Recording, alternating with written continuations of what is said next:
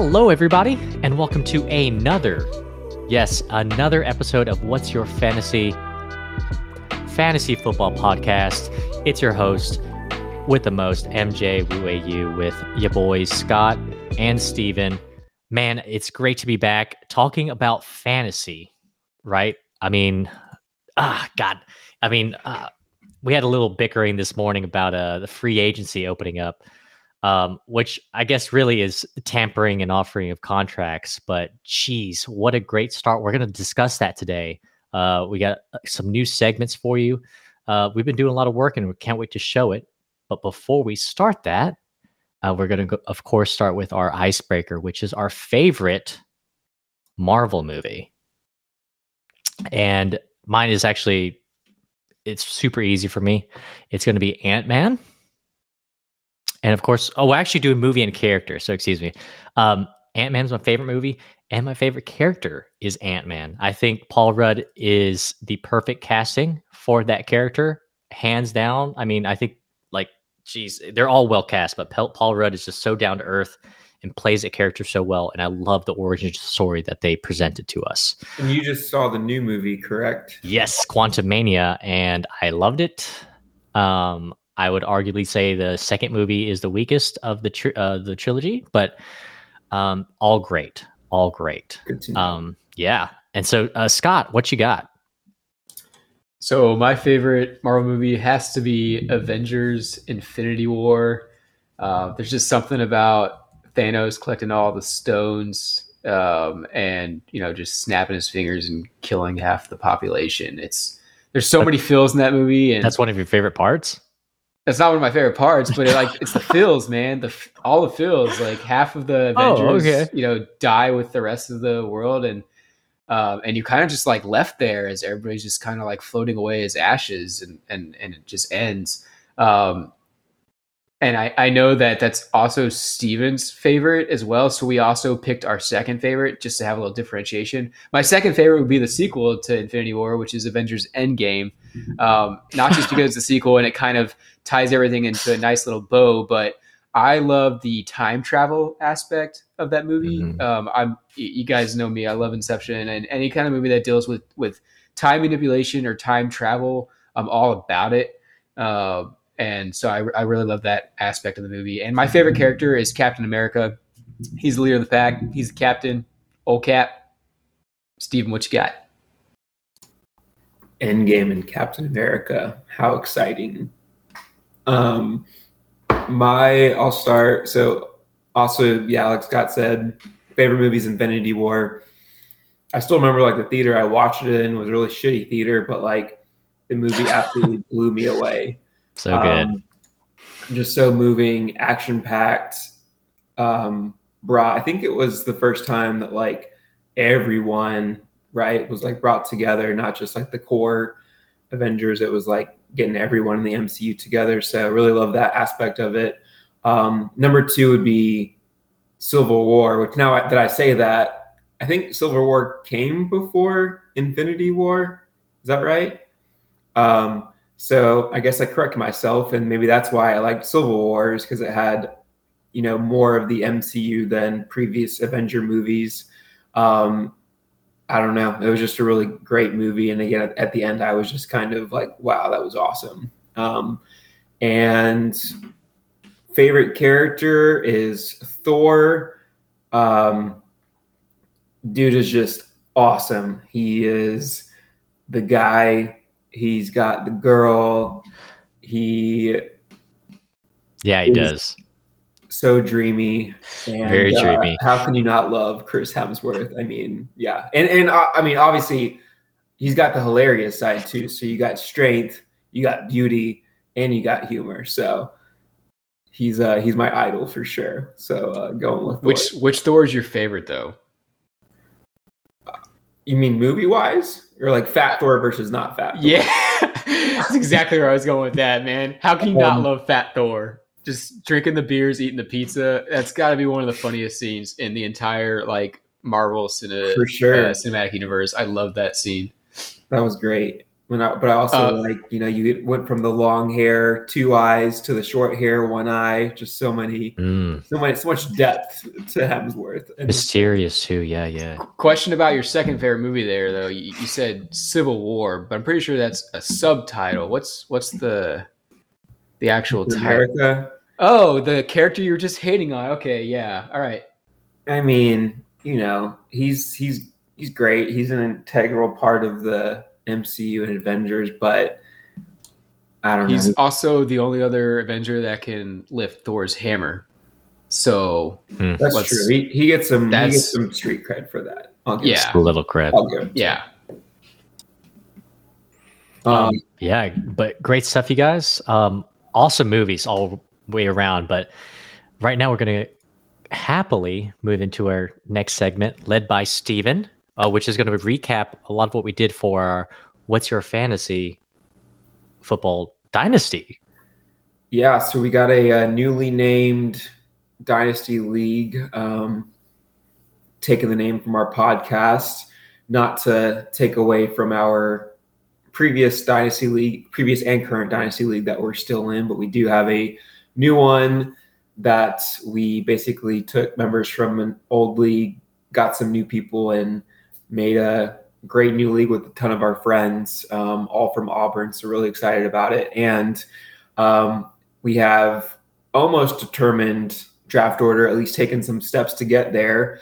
Started, as you do, with a random list generator online, sorted everyone's names in the group. Based off of that random list, you chose any skill player, running back, wide receiver, tight end, who you then got to see perform in a Madden full season simulation. So everyone chose, again, a player. I chose CMC.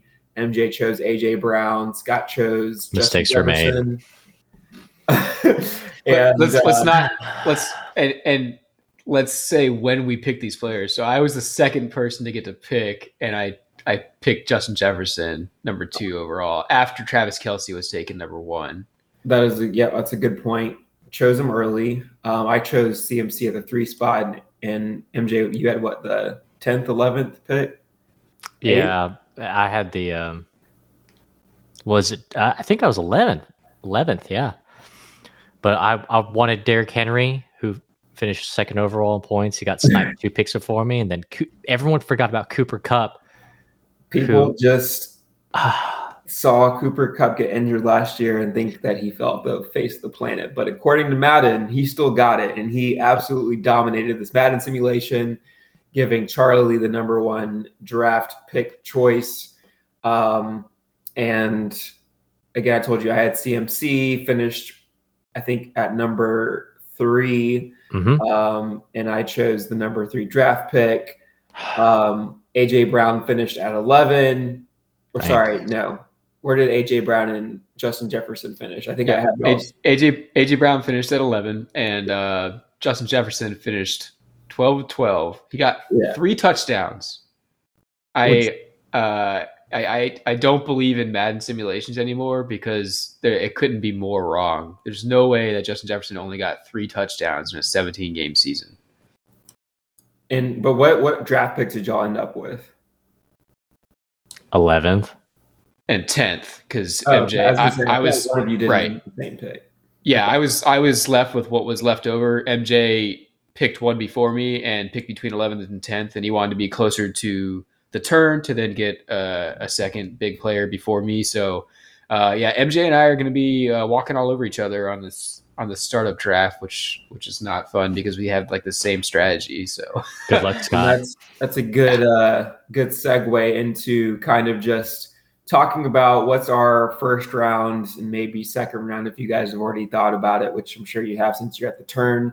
But as I mentioned, I currently have the 3rd draft choice pick, and saying that specifically because it's not the 3rd pick in the draft, but I get to choose my slot 3rd, assuming that 1 and 2 go 1 pick, 2 pick. I will take the 3rd pick. And I feel pretty good about going home with Jalen Hurts. I think that personally he is tier two in a league of his own. I think Mahomes and Allen are in tier one, and they can interchangeably go one and two.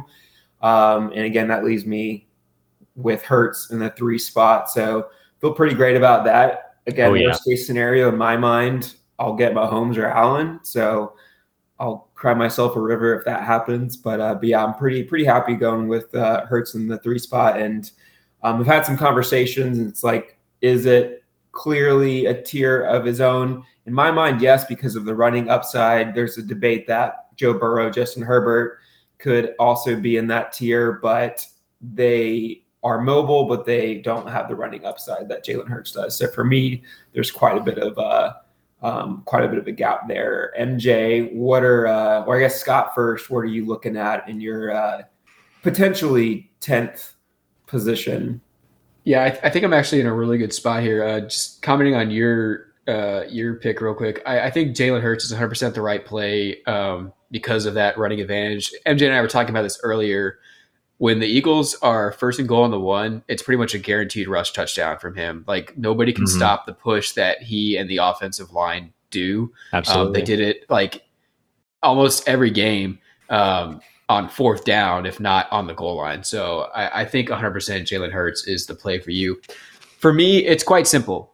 There are 10 players that I think are head and shoulders above the rest, and I'm going to take the one that falls to me if I'm still in the 10th spot. MJ and I have both been trying to trade up. I would love to get into the top four if I could. The 1.01 is a little bit too rich for my blood right now. We'll see if Charlie comes down on his price, but as of right now, I can't pay what he's asking for.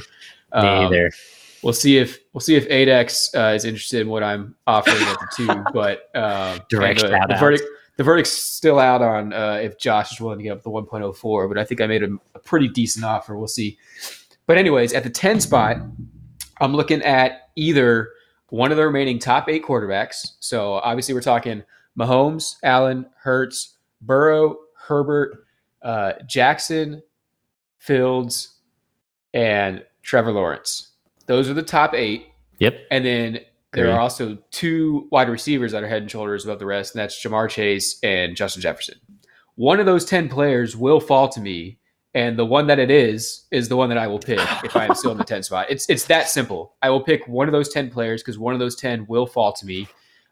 If I end up getting one of the wide receivers, I will 99.9% be taking a quarterback on the turn, best available quarterback. If I end up taking one of the quarterbacks, my options are a little bit more open. So I think I would prefer one of the quarterbacks, but I would be very happy with Justin Jefferson or Jamar Chase as my first pick. It's nice that you have your short list and basically just taking what you get at the end of it. I think that's a nice strategy, no stress strategy. So I appreciate that. MJ, what are you thinking without giving away the master plan? Yeah, so I actually really wanted the 12th position. I was going to take it either way until Harrison, of course, chose pick 12, but 11's okay. Of course, I get a more of a control. I like back-to-back picks. I've found that I've actually really enjoyed, and with the third round reversal, I'm really not missing a lot. I'm honestly really not. And with all our mocks we've been doing, man. So I do have to say I really enjoyed the nearly completely rookie startup team. That was hilarious. It's so silly. It was so silly, but I'm really thinking about picking Bryce Young or the top quarterback, youthful quarterback, as my first pick in the first round. Come back, and we'll really see from there. Like I said, well, I didn't say anything, but what Scott said, you really want the next available player, and in the tiering of a dynasty league or rankings, they're based upon the amount of points that they're potentially scoring. So I'm going to definitely either look at another quarterback because that's what the position leaves me in. Now I could pick up Deshaun Watson, or I could go with who else would be top? I don't Dak Prescott. Dak Prescott. Yeah. Thank you. Yeah. Deshaun and Dak are probably the next two outside of the two rookies, Bryce and CJ. Those four are kind of the next four outside of the top eight, I would say. Thank you. Thanks for the assist, Scott. So that's, I'm really like the turn just because you kind of get to dictate right off the bat where you stand, and then that double up choice. And that's what you did, Steven. Like, I always look down upon it, but it's such a good strategy. I love the double pick. Yeah, I love the double pick. Especially with our third round reversal, it's going to be really huge. So I'm going to be pretty close to it. And I feel like I'm not afraid because of the third round reversal. Like, it makes me feel like I can build a competent team even at the end of the draft. So, well, first round is, you know. Yeah, no, I'm definitely excited. Looking forward to getting the picks chosen. Well, sorry, the picks have been chosen. Looking forward to just the actual draft upcoming summer 2023. So looking forward to that. But with that, we're going to move it on over to a new segment that I will hand off to Scott.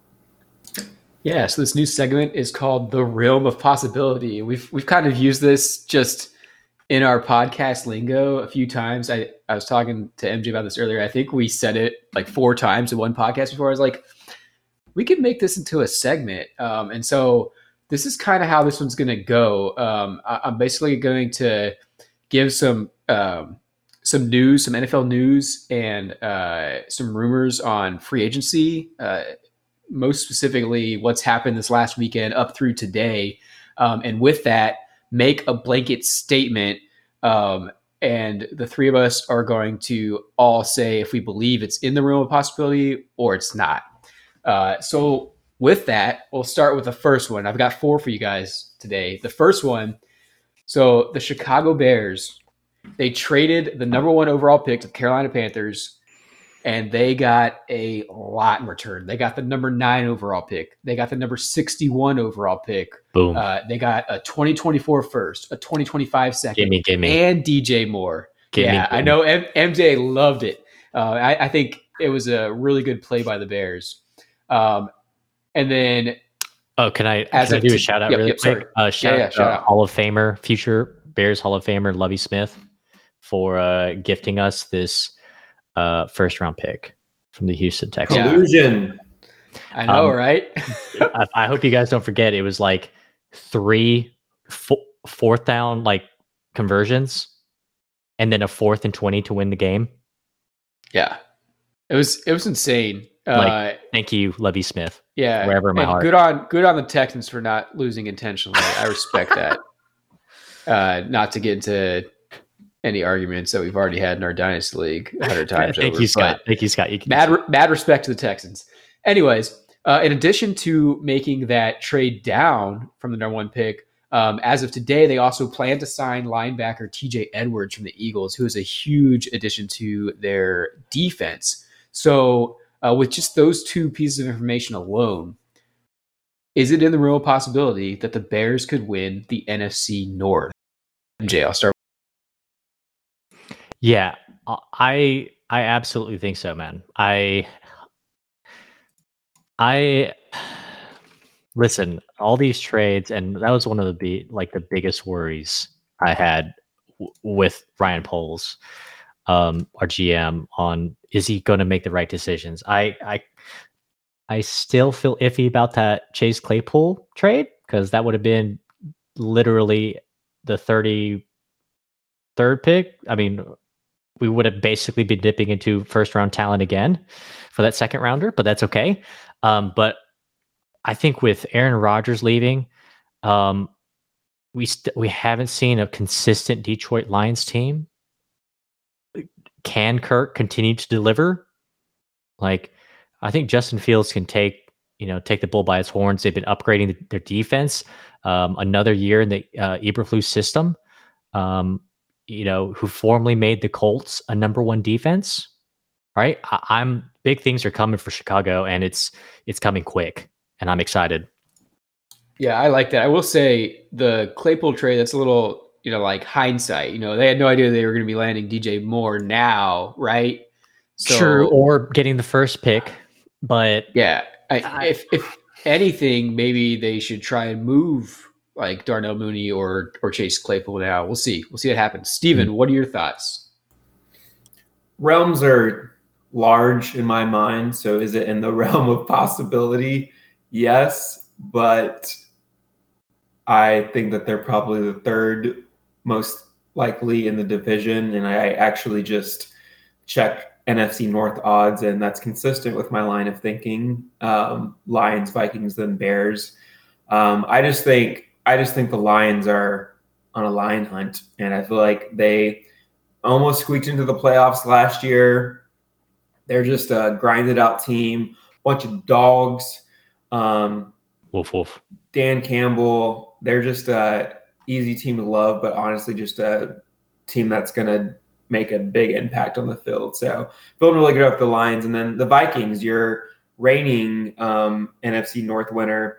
They still got Cousins, Cook, and Jefferson, and that's a extremely solid core.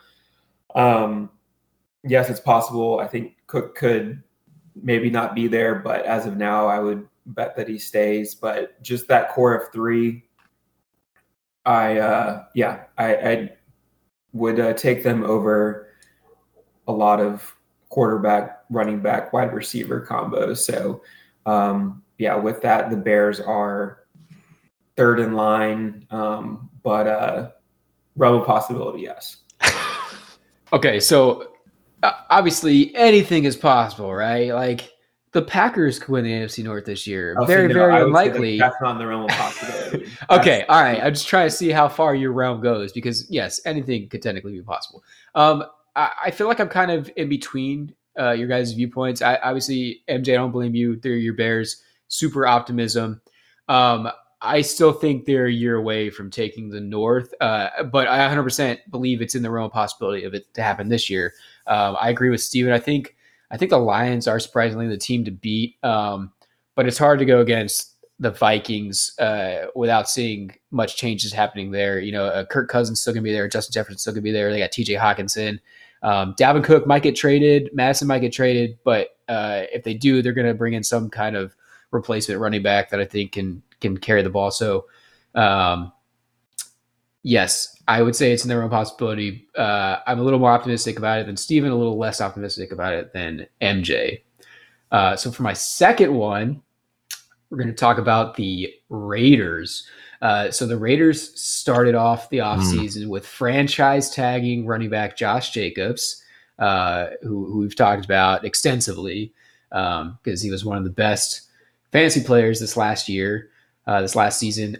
Derek Carr obviously had the falling out. He is now a New Orleans Saint, so he is no longer in town. But as of today, they agreed to terms with Jimmy G to be the new gunslinger in Vegas. So with all that information, could the Raiders finish second or better in the AFC West? Second or better in the AFC West? Steven, I'll let you take this one first. That is outside of the realm of possibility. Or better. I think... I said second or better, so either first or second. So yeah, not third or fourth. I think it's a stretch for them even second. I would say that is... That's tough. I mean... No, actually, yeah, I'm going to say outside of their own possibility. I just don't see a scenario where the Chargers, who were banged up last year and are bringing back, I think, most of their key players, there's no way that they get outlasted by the Raiders. So Chiefs and Raiders, 1-2. And I still find it hard to believe that the Broncos are going to just have the miraculous turnaround, but I still think that with Sean Payton at head coach, he is going to make an impact, and I think that's going to make it harder for the Raiders to get out of that 4 spot. So outside of their own possibility for me. Yeah, man, that's going to be the same thing, man. Outside the realm, of course Chiefs number one, easy peasy. I feel like Kellen Moore will actually have a chance to unlock Herbert. Now, this is all debating on if all his wide receivers stay healthy. but it is a spread offense, and I think he has a chance to really let it fly. And I actually do think Sean Payton will make a significant difference on this team. He's a guy who brings out the best in what he has. And so I think the Raiders have so much talent. I just think the rest of the AFC West is that much more talented and loaded, like including the head coaches, et cetera, et cetera. Like, not to mention, I don't think the Raiders have a viable backup right now. So knowing Jimmy G's injury history, that's going to be no bueno if he's out with any time. Excellent points. Excellent points. I will definitely third you guys on this one. I think it is outside the possibility that the Raiders could finish top 2 in the AFC West. I think it comes down to two things: quarterback and coach. And the Chiefs, Chargers, and Broncos all have better quarterbacks and better coaches than the Raiders at this point. This is not the next realm of possibility, but I wouldn't put it outside the realm of possibility that all 4 teams make the playoffs. The Raiders are going to have to do work outside the division, though. A lot of work outside the division. I definitely think it's outside of the realm of possibility for all 4 teams to make the playoffs. All right. Let's move into the third one. The Dolphins beefed up their defense by adding Jalen Ramsey from the Rams. And they just, before we started recording this podcast, re-signed Duke Riley. The Patriots agreed to a 2-year deal with quarterback Jonathan Jones. The Bills struck deals with linebacker Matt Milano and linebacker Tyler Matakevich. That's how you pronounce it.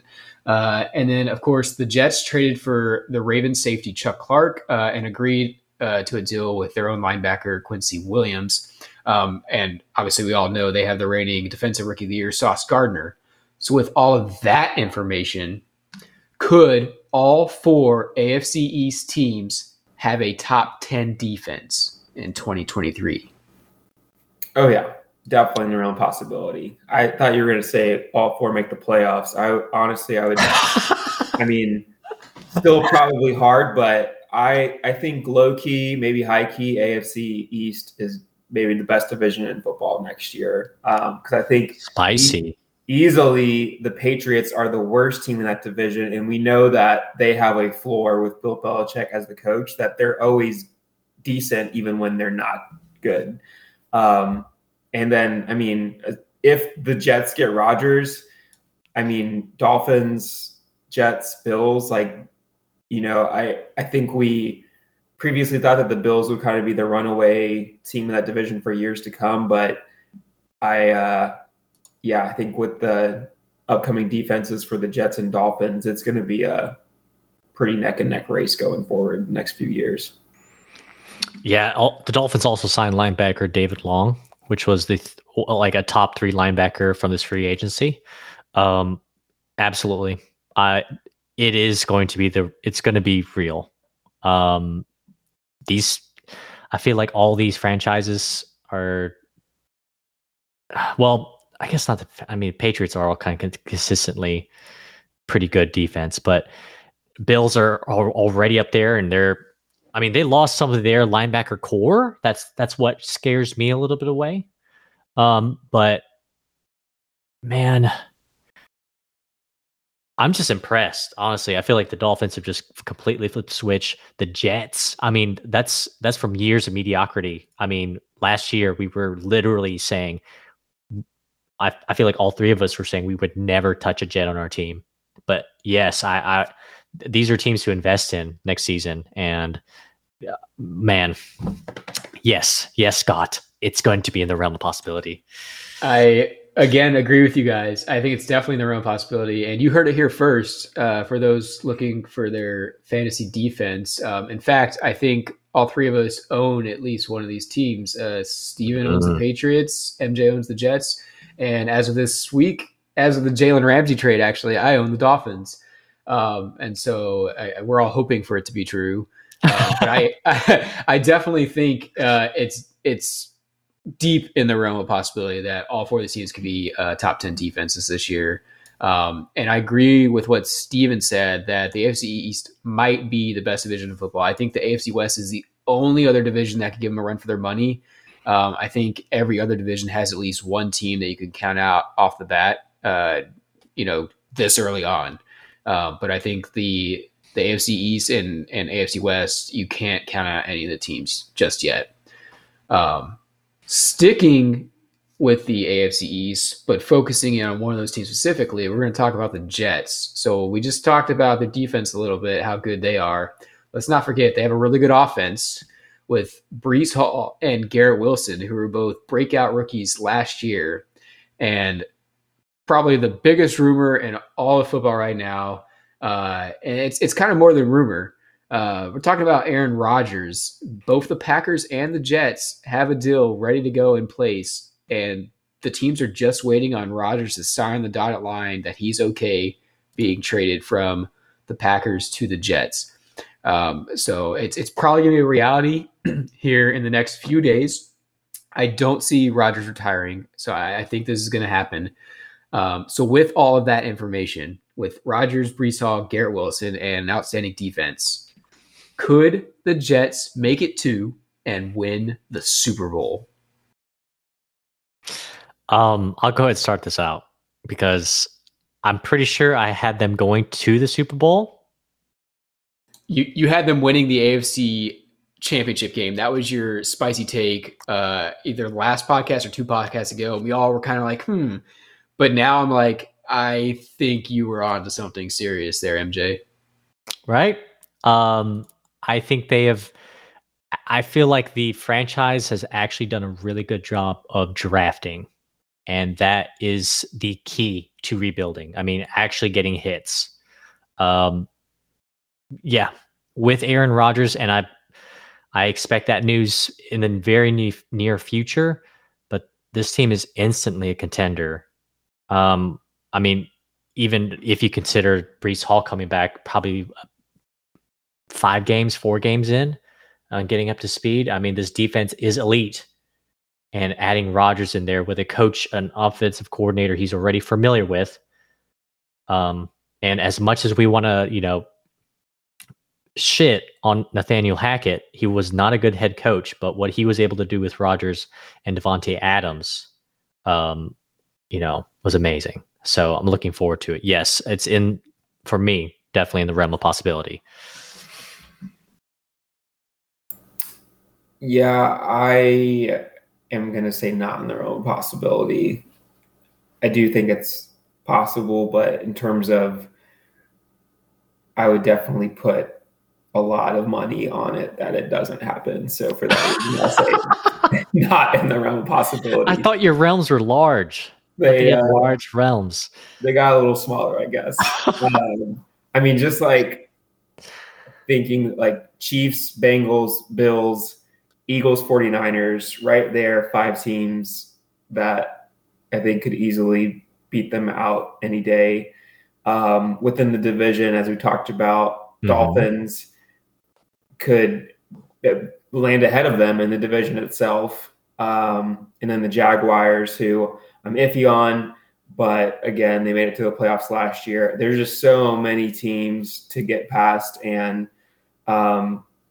just the Chiefs, Bengals, Bills, just those 3 juggernauts. It would be quite a miracle and Oscar-winning story if they did it, but would be cool.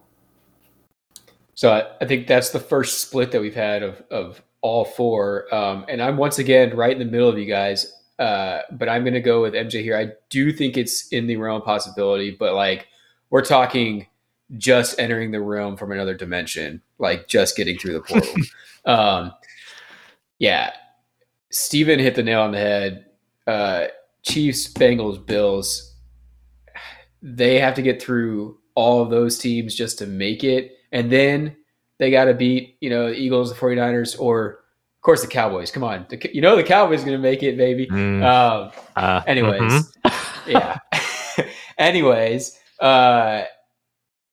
would love to see a AFC Final Four of Chiefs, Bengals, Bills, Jets, if Rodgers goes to the Jets. I think that would be such a great Final Four. Great football. But yes, I will put this in the realm of possibility. And with that, we are going to move to another new segment that we have led by MJ. Oh, yes. So we are still working on this. Okay, I do have to admit that. But we're going to call it the Fantasy Trade Alert for now. So we're going to go ahead and start off with a couple of trades that have been happening in our Rocky Mountain Club, our original Dynasty League. And, well, actually, we hit a really long lull after trading opened. And me and Scott talked about it for the longest time, just who's going to make a trade, because we were both working on deals for the longest time. So I broke the ice, and that was for Leonard Fournette, who is on my team for a late third, the 312, actually. Now, yeah, you can kind of say what you want, but really what I'm needing to do at this point of my team construction and how I want to enter things as I'm trying to collect picks, the 312 is still worth it. I'll tell you that much. It is still worth it. I get the last choice of players before they go to the waiver wire, and that's big. And I gained a roster spot. So I'm really happy about that. I'm going to hopefully collect a young rookie running back flyer from that. Next up is... Are we going to comment on each of these? Oh, yeah, please. Yeah, sure. Yeah, if you'd like. I definitely want to comment on that one. We haven't done it for every single trade in the offseason so far, but one thing that we do is we put a poll out there for the league to vote on who won the trade. And I can't remember who won this vote, but I definitely voted for MJ's side of this trade. MJ lost by 1, 4-3. Okay, thanks, Steve. So Steven's looking up the polls. Thank you, Steven. So Commissioner Dave is the one you traded with. I don't know if you mentioned that or not, but I know he was of the opinion that any late third is essentially free agency, and I think that couldn't be more wrong. I think you hit the nail on the head by saying that the 3.12, you still get your last pick before everything opens up to free agency, and that makes a big difference because there could be a guy that everybody's sitting there like, drooling over, and then you take him with a 3.12, and everybody's like, dang, I was going to get him in free agency. It's hard to put a value on it, but opening up a roster spot is huge, especially if there's something out there on the waiver wire that you want. Like, you heard some news, and I would say you more than anyone in our league, you're on top of like breaking news. You've got some like insider baby. Connections. Yeah. And like 100% use that to your advantage. And, you definitely don't want to drop somebody like Fournette because he's worth something and you're able to get a pick out of him and open a roster spot. And the other side of that coin, let's talk about Leonard Fournette just for a second. He's not on the Bucks anymore. They released him. He doesn't have a home right now. Do I think he's going to go somewhere? Yes. Do I think he's going to be the same Leonard Fournette stud that he's been in the past? Heck no. I think running back by committee at best, he might not even be the RB1 on the team that he goes to. So I honestly don't think this was terrible, thing to give away for a 3.12 in an open roster spot. Steven? Just a yawn of a trade, I guess. I respect that. I've been shitting on Fournette for quite some time now. I like him as a person, but he's just so slow. So wait, I mean, yawn of a trade, but I got something out of him, right? You got a third, which in my mind is nothing also to you. Yawn. But yeah, so maybe a net zero. I guess I'm gonna have to. I think I was looking at the wrong trade earlier about. Well, listen. Yeah. Would you? I mean, do you think you'd value a roster spot that opened up? If I had to choose, I would probably take Fournette over a random third right now. But okay. I respect that. I like a proven commodity more often than not, and third rounds are either diamonds in the rough or future waiver wire stars. Oh, we'll see. Waiver wire. We'll see. I'm doing my homework, so. But yeah, that was a less than exciting one for me. Okay. Well, listen, we're going to go ahead move into let's do your trade, actually, Steve-O, which I was exceptionally astonished about. It is Cordarrelle Patterson, a 2024 second and a 2025 second for Michael Pittman. And I'll comment on this. Well, actually, how do you feel about it? Let me ask you. What are your initial thoughts after making the trade?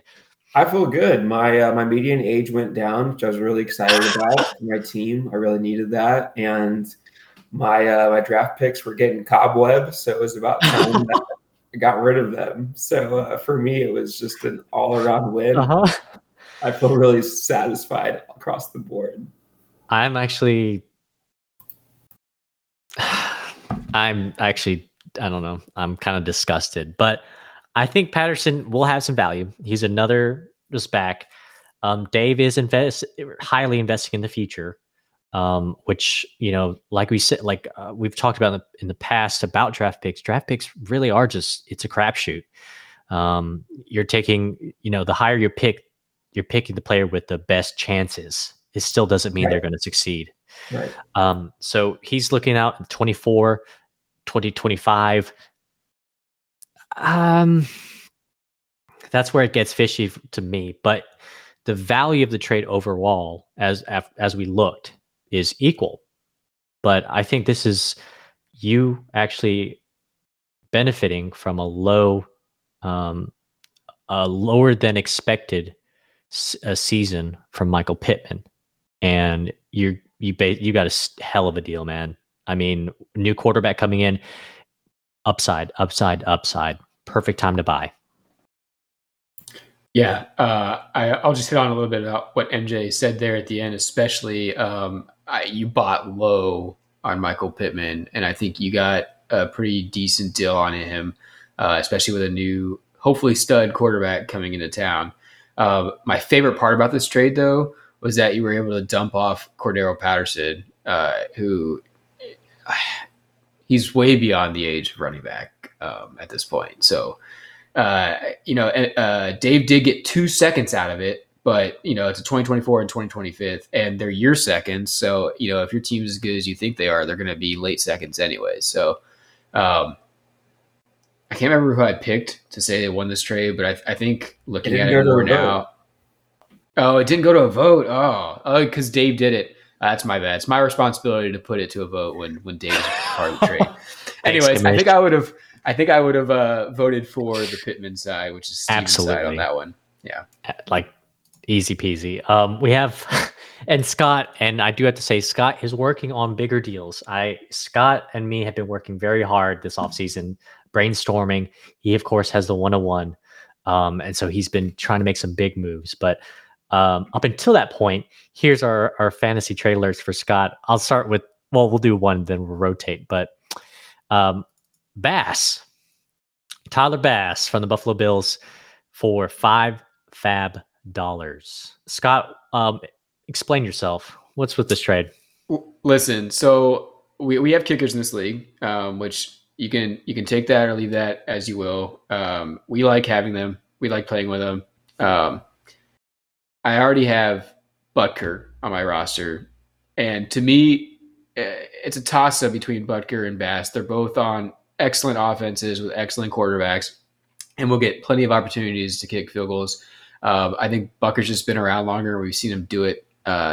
We've seen him do it for a long amount of time, and I think the Bills are more likely to go for two than the Chiefs, and just. Kind of for those reasons, I was like, I'm getting rid of Bass. I need the roster spot at some point. I have 9 picks coming up here in the 2023 draft if I do nothing. So I've got to drop 9 players eventually. Bass is definitely going to be one of those players. The problem is there was at least 4 teams in our league who either didn't have a kicker or had a kicker that was way worse than Bass. And I was like, I'm not just going to drop him outright because somebody's going to pick him up immediately and I'm just going to be pissed because that's BS. So initially I was like, I'll take any third. Any third, and nobody wanted to pay third, which I get. It's a kicker. So I reached out to one of the guys in the league, Nick, and I was like, "Hey, man, will you take Bass for $5, $5 fab bucks?" And our fab doesn't carry over from year to year. So there's that. But he was like, yeah, I'll take it for $5. So I got $5 out of it. But more importantly, I opened up a roster spot, which I then turned into Laviska Shenault, who was on the waiver wire, and a top ad after DJ Moore went to the Bears. So that's kind of my whole thinking with that. I felt like I won the trade, but he also got a better kicker. He had Suckup, which is not going to be a good kicker to have now that Brady's gone. So I think he definitely upgraded a kicker as well. But yeah, I would biasly give myself the W for that trade. Steve-O, how are you feeling? Tyler Bass? For $5 yeah. Y'all know how much I love kickers and defenses. So that was a steal for Nick? Did he get a steal for Enrod? Oh, yeah. Easy steal. I would say, you know, I mean, top 10 kicker for probably, I don't know, at least 5 to 6 years when the Bills are booming. But at the same time, I mean, I see Scott's point that he didn't need two kickers. Mm-hmm. Brandon Bucker was injured last year for an extended period of time. But, I mean, yeah, I mean, you can't field two kickers in a league like this, coming from someone who has three defenses, but definitely not two kickers. So if you had to get rid of them, I guess, get something, if nothing. Yeah, something if nothing, and I like you, I agree with you, Scott. I really do like how you opened up another roster spot for yourself, and that's especially, you know, that changes from player to player. Steven, who is the epitome of F10 picks, doesn't have to worry about making roster spots open, right? His equity is all tied to his players, and Scott's is mostly tied to his draft picks. So, you know, hopefully we're teaching you guys some really good in-depth dynasty lessons, because, you know, how is Scott going to handle 9 new players onto his roster without having to drop value? So that's the ultimate way to work around it. So great play by you, Scott. I've got a hierarchy, and that's the thing. Like, I fully expect the Panthers to pull in a bigger wide receiver, and Laviska Shenault will end up being a drop anyways. Mm-hmm. But for now, why not? And that's the thing. I would say this. If you have an open roster spot, you're wrong right now. You should never have an open roster spot. It doesn't hurt you to add somebody, even if you think they're crappy, from the waiver wire, because something could happen and they could end up being a viable starter at some point. You never know. You never know. Or throw a second defense on your team. Do something. Just don't leave it empty. Mm-hmm. We're actually going to go back to you, Scott. I'll end with my trade last. Yours is more spicy. Yeah, it's definitely spicy. Irv Smith for a 2024 third. Scott, how do you feel after this trade? I felt great, and so this is me and Commissioner Dave. I knew Dave is a big fan of Irv Smith, and it's not that I'm not, but I was feeling pretty good about my tight end position. Yeah. Without having Irv in there. So, and I don't have great tight ends by any means, but I have Jake Ferguson on the Cowboys. I think he's going to be the new tight end one, because I believe Dalton Schultz is headed out the door. I think it's only a matter of time before he gets dealt somewhere else. I have Tyler Conklin of the Jets, who we've just been harping on the Jets, and hello, Rodgers coming to town, most likely. I think that definitely boosts Conklin's value. Donald Parham, the verdict's still out if the Chargers are going to be keeping Gerald Everett or not, but if they don't, Parham could move into a tight end one position on another really good offense. And then Cade Otton, I think his value kind of plateaus right now with Tom Brady leaving. He's still one of the best young tight ends, but I don't think he's necessarily going to have a huge breakout this year without a decent quarterback. But I didn't need Irv Smith. What I needed was another roster spot, and I was totally fine getting rid of Irv for a 2024 third.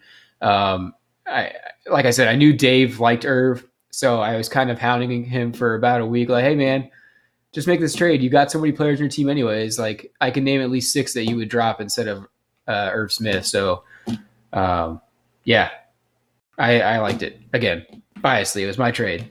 Steven? Snooze fest. I don't want to jinx his career, but like this is getting scarily similar to OJ Howard, another Alabama physical beastly tight end that is just so injury prone and not making it on the field. It feels like he's got all the potential, but he's just not able to get out there. And I mean, I don't see it happening. Like, I mean, how can you feel comfortable with him being a reliable tight end in the future? So I get not wanting him in your lineup, but at the same time, 2024 third, that means nothing to me either. So that was it. It opened up a roster spot too, which it ended up lining up right when Jalen Ramsey went to the Dolphins. And I was like, might as well, let's grab the Dolphins. Cause I'm sitting here with the Eagles who are selling a lot of big players right now. The Bears just took one of them, as we mentioned earlier. The Dolphins very well could be my team that I start. Yeah, I mean, I'll never hate you for picking up another defense. That's just a smart fantasy move. But I feel like there's probably 5 or 6 other players that could have dropped over Irv Smith. So again, don't necessarily think that it was necessary, but you got other pieces and you got tons of draft picks. So ultimately worth it. Yeah, same thing as the kicker trade. You're getting value out of something and giving you a little bit more flexibility, right? We'll go on to the last trade we have here, which is kind of crazy how all of our trades have been the bulk of the action in our league. But hey, we love fantasy football and we love all the action. It's been the only action in the league is the three of us and Commissioner Dave. The other 8 are just like either they have crazy values or, they're taking a 6-month hiatus, which that's fine. I get that. But also it's Dynasty League, man. It's year round. Let's do this thing. Yeah. Of course, this has been my favorite trade so far for myself, and hopefully be closing into some other big ones. But this was for Cooper Kupp and a 2023 309 for Chris Godwin and a 2024 second. Everyone out there who just happened to forget that Cooper Kupp was the wide receiver 1 through week 8. And he still managed to finish top 20. Top 20. I think he finished 21, 20, 22. What? He got to sit out the rest of the season. Yeah, they rested him because they didn't think he was going to need to play. This guy is, knock on wood, I feel like still in the prime of his career, he's going to blow up. On the flip side of that, Godwin, who's honestly a wonderful prospect as well, but TB12 going on, and what we're looking at Baker Mayfield. I got Kupp at the right time. We were talking about him that morning, and I honestly forgot about him too. So great timing, I think, on my end, and I can't wait to see what he does for my team next season. Yeah, MJ, I think I love this trade for you. I think I was one of the people that voted for you. It was pretty split. I want to say more of the league voted on Dave's side, just because Godwin's a little bit younger, and there's a 2024 second. And once again, Dave with his late thirds thinking that they're basically free agent picks. You've got 2 people now that you can pick at the very end before people can grab them off of free agency. And I think you're absolutely right. Cooper Kupp, wide receiver 1 2 years ago, was wide receiver 1 until he got injured last year. I think he still has a lot left in the tank. As the Stafford dynasty owner, I hope he does too, because I think that would help Stafford's value. So, I think this is a good pick on you. I don't think he's going to be wide receiver 1 again. I don't think he's going to be top 5 this next year. And in fact, the 3 of us and Commissioner Dave actually made a shotgun bet on this, which if Cooper Kupp finishes wide receiver 1 next year, I have to take 2 shotguns. If he finishes top 5, so 4 through 2, I have to do 1. If he finishes 5 to 9, you guys, all 3 of you, because you all were on the other side of the bet, have to do one. And if he finishes outside the top 10, then you have to do two. I like my odds for the bet alone. I think there's so many other players that have a chance of finishing number one. So if I take one beer for that bet, I'll take it because I think there's a lot better chance of you guys taking two than me taking two. So anyways. Good thing I love beer. Steven. Yeah, I also love this trade for MJ. I mean, if I could describe what's like the perfect epitome of a player for my team, it would be Cooper Kupp. Just a middle of his prime, you know, he's 1 year younger than me. I'm in my prime, so that means Kupp has to be in his prime. I think he still has one of, if not the top ceilings for wide receivers in fantasy. He's great. Uncertainty with who Godwin's quarterback's going to be. Godwin could get injured just as easily as Kupp. I'm taking Coop all day, and very happy that you landed him on your team. Congrats. Thank you, good sir. Awesome trade alert. Scott, you made me bust out laughing with the comment how weird we are the trading action, but it's true.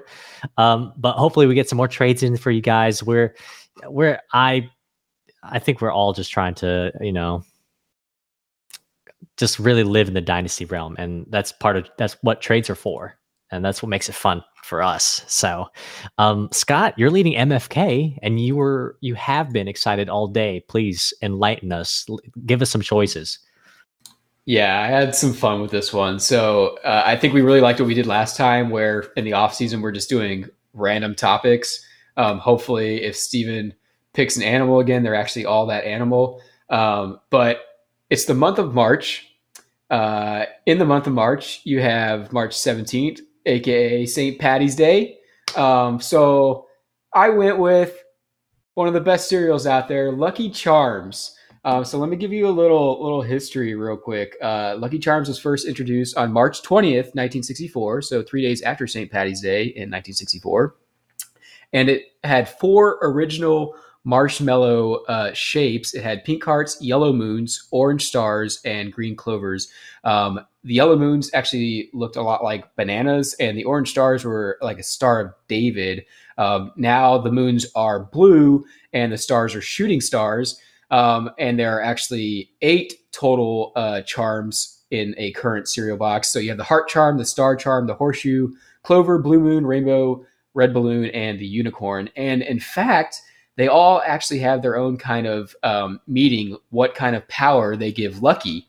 And so I picked 3 of them, and you can rank these based on your favorite like shape, like which color you like more, or the power that it gives Lucky. So the 3 I picked are the star charm, which gives Lucky the power of flight, the clover charm, which gives him the power of luck, and the blue moon charm, which gives him the power of invisibility.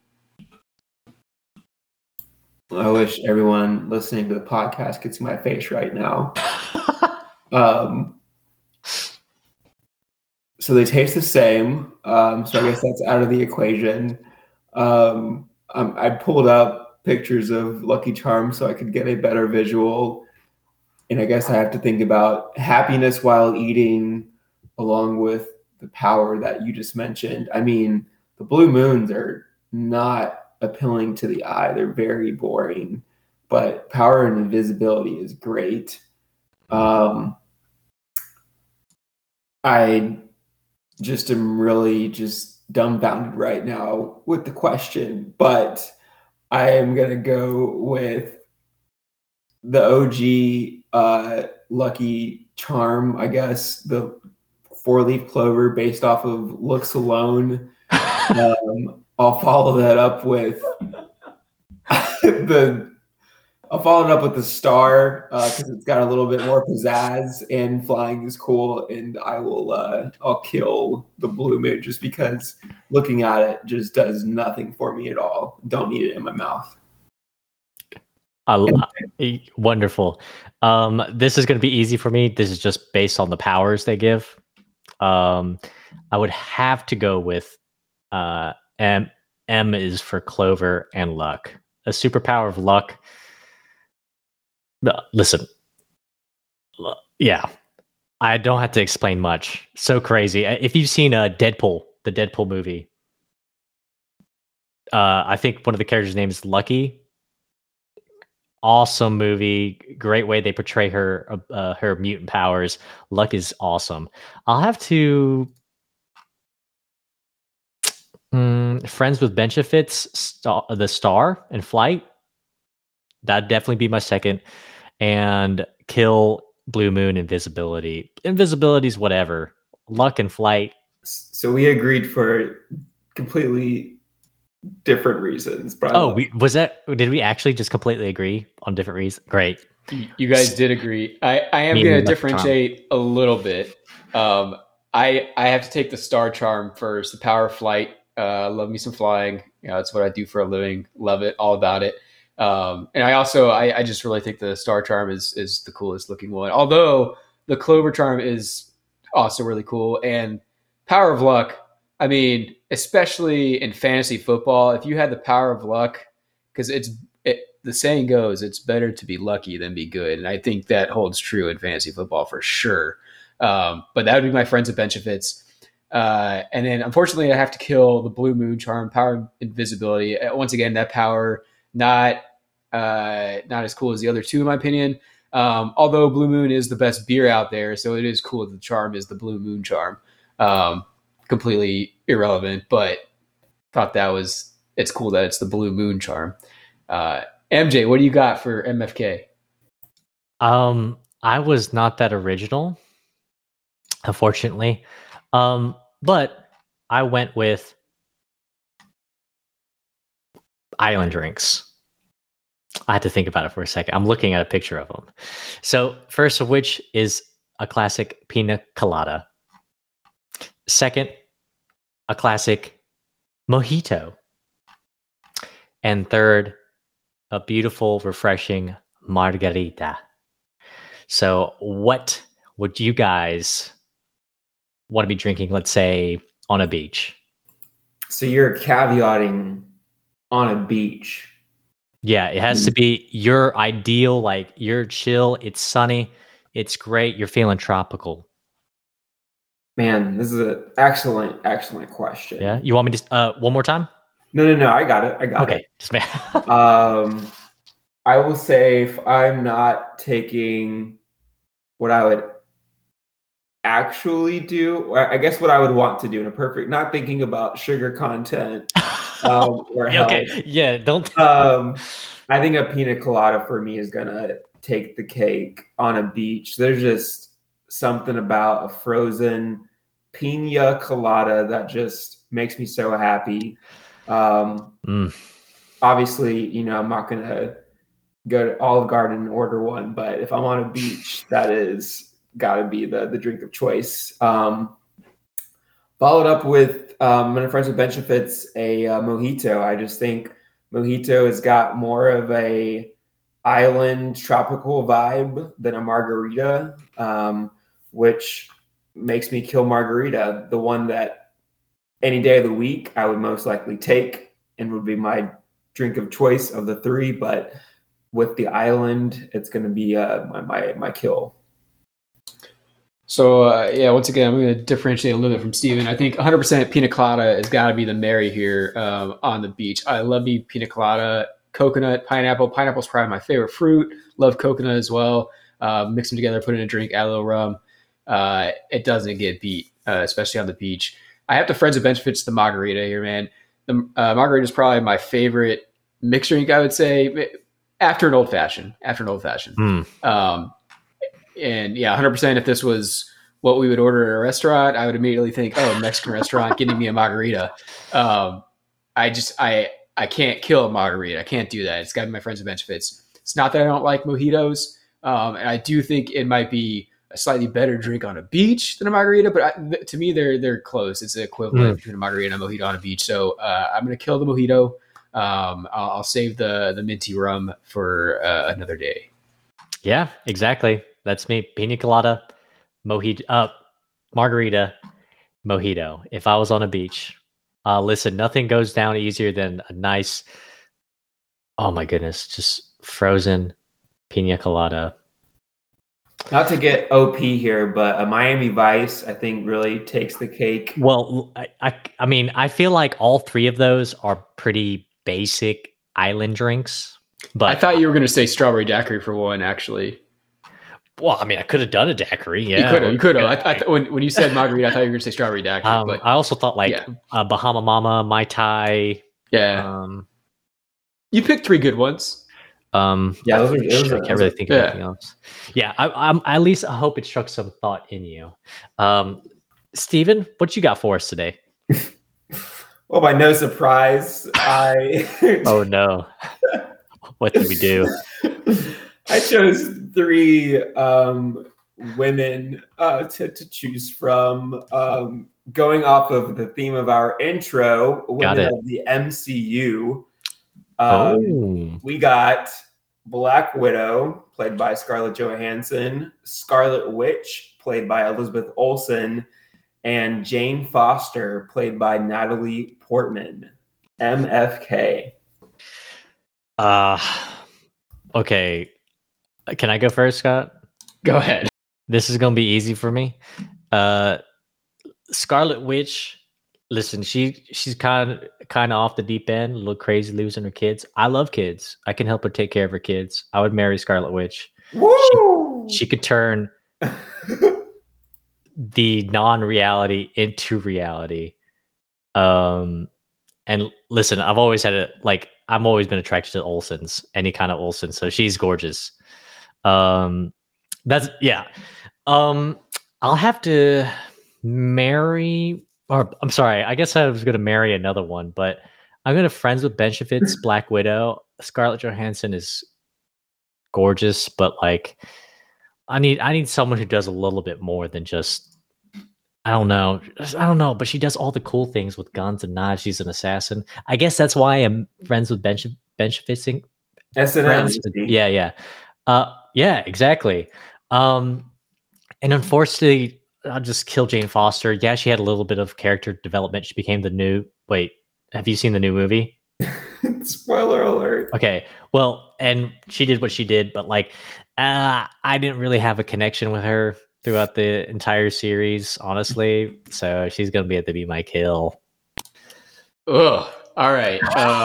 Well, you guys know how I feel. I like a little crazy, so... You guys know how I feel about Natalie Portman's Star Wars Padme. She was definitely my childhood crush. We're talking about Jane Foster. I know what we're talking about, but Jane Foster's got to be my Mary. Give me Jane Foster as my Mary. Because it's Natalie Portman. There is no other reason. It's Natalie Portman. It's Jane Foster's my Mary. My friends at Benchfits, though, is 100% Black Widow. I actually got to meet Scarlett Johansson. She did a USO tour on my first deployment, and so I got to meet her, got a picture with her. She is not only is she good looking, but she's funny too. She's funny and she's just a cool person. Definitely friends with Bench Fits. Dude, you hit the nail on the head when you said a little crazy. I'm saying Scarlet Witch the character, not Elizabeth Olsen, but Scarlet Witch she is cray cray. That's not something that you want to marry or friends of benefits. That's something that you want to kill. So Scarlet Witch, I kill because of the character. Elizabeth Olsen, love her as an actress. Her as a person. If Scarlet Witch was played by Natalie Portman, then she would have to be the man. I hate you. That would be like a Miami Vice OP. I unfortunately have to agree with Scott across the board. My big Natalie Portman guy. What? Jane Foster.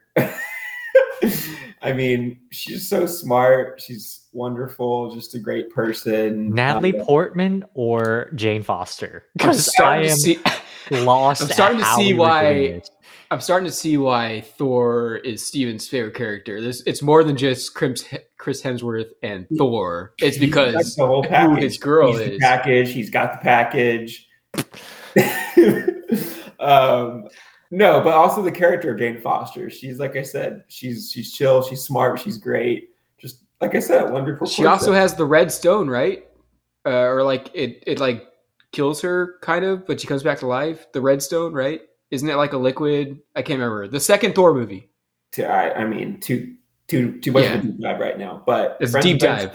Friends of Benjamins, Black Widow, no questions. Gojo, Goat, and then Scarjo. Scarlet. No, it's Gojo. Scarlet Witch. More like Scarlet Beer. You know, it's just like she's kind of cray-cray. Listen, you guys are just intimidated of women with power. Very, so. But great picks all around. Yeah, great one. Awesome. And with that, we will move it on over to Jukebox. Juke. And, of course, we got to stick to free agency, new teams, lots happening. So we're going to start with a classic song from a classic Disney movie with a classic cast of characters. You guys know what I'm talking about. High School Musical. The song is Breaking Free. Absolute banger. Troy and Gabriella. Hold the applause. So let's talk about DJ Moore, finally out of the Carolina chokehold, moves into Chicago as the unquestioned number one wide receiver. He has broken free from Carolina in Chi-Town now. One, does this make Moore a top 10 fantasy wide receiver? Two, what would you say is his draft pick equivalent? And three, how much does this boost Justin Fields' value? And MJ, as the Chicago Bears resident fan, I'll let you take this one. Okay. And I want to be as critical as I can be, especially since it is the Bears. I will say that in reality, I think I want to say top 16. I think top 16 is a pretty reasonable finish for DJ Moore. Comparing to the quarterbacks that he has had, I mean, I can honestly say and feel like Justin Fields is the best quarterback he'll have or has had. What was the second question, Steven? What would you say is his current draft pick equivalent? Draft pick equivalent. Probably giving help to someone out there. That's a really great question. His draft pick equivalent, DJ Moore, little athletic. I'm going to think on that just a little bit more. I'll move on to Justin Fields. I think this helps Justin Fields a lot. Okay. And I think this actually unquestionably propels him into the elite quarterbacks this year. I really think this is his, before he really breaks out, this is when you need to make a deal. Do you move him ahead of anyone, or is it just move him into the same tier as those guys ahead of him? Great question. I would absolutely move him into the same tier as right now in the Lamar Lawrence tier. I would, due to the kind of how it's going with Lamar, I would actually bump Fields into Lamar's spot to the number 8 slot right now. In terms of draft comparisons, I thought about it, and I will go with Rashee Rice from SMU. About the same build, 6'1" is Rashee, and he's very big-bodied.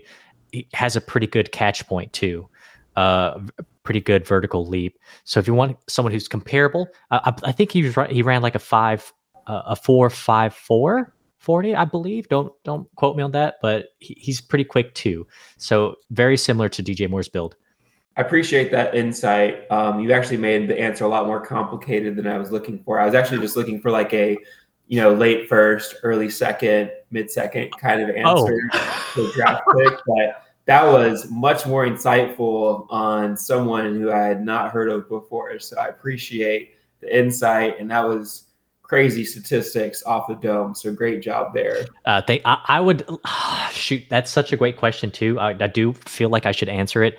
Well, where's this Rashee Rice guy? Rashee? He is a rookie, incoming. Well, right, but like, where's he draft value wise?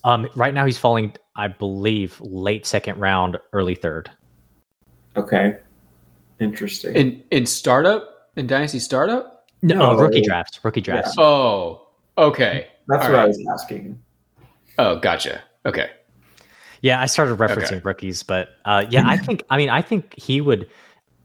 The thing is, he was in a good spot this year. I feel like we had a lot of expectations to DJ Moore. He was going around like what I feel like where Mike Evans was, like 4th round. Do you guys remember? That probably sounds about right. So 4th, 5th. I'll give my answer because I was thinking dynasty startup with that second question that Steven asked. I'll give my answer here in a second. Yeah. No, so, I was definitely asking rookie draft. Like, what's his pick equivalent? Like, what would you trade him for? Oh, okay. Thank you. Well, we're all learning something. This is great. This is a great question, though. I would just late first. Okay. For DJ Moore, I still need to see it from Justin Fields. So, right. No, great question, Steve-O.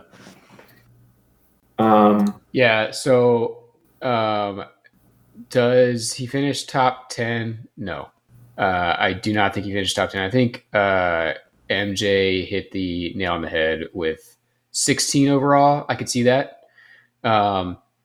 As far as like a draft pick goes, I think late first. I think he is worth a late first now that he has Justin Fields as his quarterback. What I thought you meant by that question, and what I originally was kind of running real quick, was where he should be drafted in a dynasty startup. And I think the answer is late 4th, early 5th. In that range is where he should go. And then the third question, what was the third one again? Does it boost Justin Fields' value? Oh, absolutely. How could it not? I think it's night and day between Darnell Mooney, who was his wide receiver one, and DJ Moore. So yeah. Where does it boost it to? I think he's in the same range as Lamar Jackson and Trevor Lawrence. He's one of probably the two quarterbacks that could fall to me at the 10th pick overall, and I would consider taking him if he is the guy that ends up falling that far. Yep. Nope. Good points all around. I think I agree with you guys for the most part. In our last song, sticking again to the free agency news market, we're going to go with the opposite of breaking free and go to Chains. Ooh. By Nick Jonas. Classic song from I think maybe this is 2015, 2016. I'm now overusing classic. Great times. Solid song. So Tom Brady, the GOAT, is carrying a $35 million salary cap hit for the Bucks. Talk about keeping the Bucks in chains.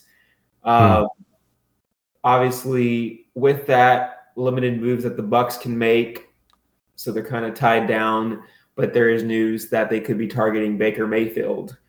What does Mayfield do for Chris Godwin and Mike Evans' value? And two, if Mayfield goes to the Bucks, does it make them a contender in the NFC South? I'll answer this one first. So I think it's still possible that Godwin could be traded, first of all, to help make some room in that salary cap. But as far as what they got right now with Kyle Trask, it definitely improves their value. I would much rather have Baker Mayfield under center than Kyle Trask for Godwin and Evans' sake. And then as far as making them contenders, absolutely not. I think the Bucks are the team that you can write off in the NFC South right now, especially with the Falcons still possibly maybe getting Lamar. I think that's still kind of a little bit in the rumor mill. So you're taking mystery Falcons QB, mystery Carolina QB, and future Hall of Famer forgetter Derek Carr. Without question, putting Baker at the end of that list. I think the NFC South is the worst division in football for sure. I think that's a question. AFC South is up for debate. AFC South is in contention. Maybe. Yeah. The South needs to get with the program, apparently, as far as professional football goes. But they are getting two of the top quarterbacks in the draft, so we'll see. as of right now, I think Carolina's going to get either a stud rookie or they're going to sell the pick and get something better. I think the Falcons could possibly get Lamar or get something better. We'll see. I think because Tom Brady has so much money locked up in that salary cap that the Bucs are kind of tying themselves to the bottom of the pack right now. MJ? Yeah, man. I think Baker would be the best case scenario for both those players. And honestly, I feel like both those players honestly suit him better. They're experienced. And the major problem from this year for sure was the Bucs line. They had to pass. I think out of all the quarterbacks that could go there, Baker has, through my experience watching him college play, he has more of the ability to extend plays. And the problem is he gets a little bit too erratic outside of the pocket, throwing off balance, instead needs to set his feet, then make the throw. But I do feel like Evans is one of those guys who actually will benefit. It's one of those, like, screw it, he's out there. Evans out there somewhere. And I think Cade Otton is going to be the sleeper pick here. I mean, we saw who benefited the most from the Rams, right? Tyler Higbee. Right? I think he put up 2 straight tight end 3 finishes. I'm pretty sure top 3 or top 5 finishes when Baker was QB. So not overall season. No. Yeah, for the weeks, yeah. Back-to-back week. So we'll see. I'm actually really interested. I think this keeps them both entities viable, at least maybe for some spot starts here or there for the right, within the right setting. And how well do I think they do? I don't. They're definitely one of the 2 worst league divisions in the NFL, and I mean, they all have losing records. That's such a hard question, honestly. I don't think they can win it. I feel like the Saints.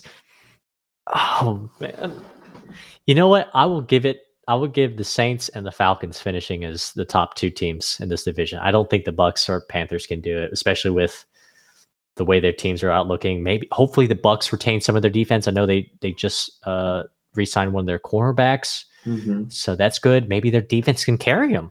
I mean, I just don't know how consistent that offense will be. Yeah, no, I agree, and I think for me, it's almost more clear. Well, no, I guess it wasn't clear last year, but I think the Saints will be the best team in the division. As much as I also talked about Derek Carr, I think they got a solid core of receivers, solid quarterback, and just consistently at least decent defense. So, great answers. MJ, want to take us home? Yeah, man. Thank you guys for your time today. I'm prepping for this episode. I know all of us were really excited. Everyone, we're going to continue with the random MFKs while it's still currently quote unquote off season. But it's not off season for Dynasty. We're going to continue trying to provide the best content. We hope you liked our newest additions to our newest segments. And really thank you for the support. We're going to start picking things up again. And especially once we get some trades going, listen, everyone who listens to this, let's be reasonable. Gino, come on, we throw us a bone, man. But once again, just nothing but thanks, for everyone's time. And we're excited for this 2023 season. Scott. Yeah, thank you to all the listeners out there. If you're keeping up the listening in the off season, you probably are as into fantasy football as we are, and probably are in a dynasty league or joining us in our new startup coming up here. And if you are, you know, good on you. You're getting a leg up on the competition and a leg up on us because we're giving away some of our strats, some of our thoughts. So yeah, we appreciate you listening. Appreciate doing this with you guys every time, MJ and Steven.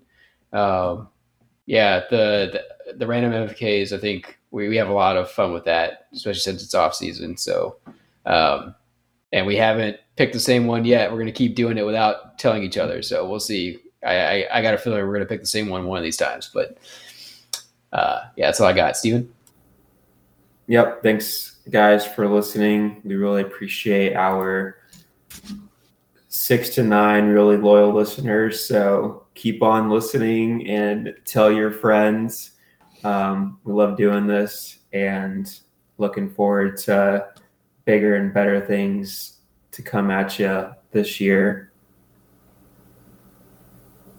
All right. Yeah. And with that, everybody, this is What's Your Fantasy Football Podcast. Oh, we'll see you next time. Sweet, sweet fantasy, baby.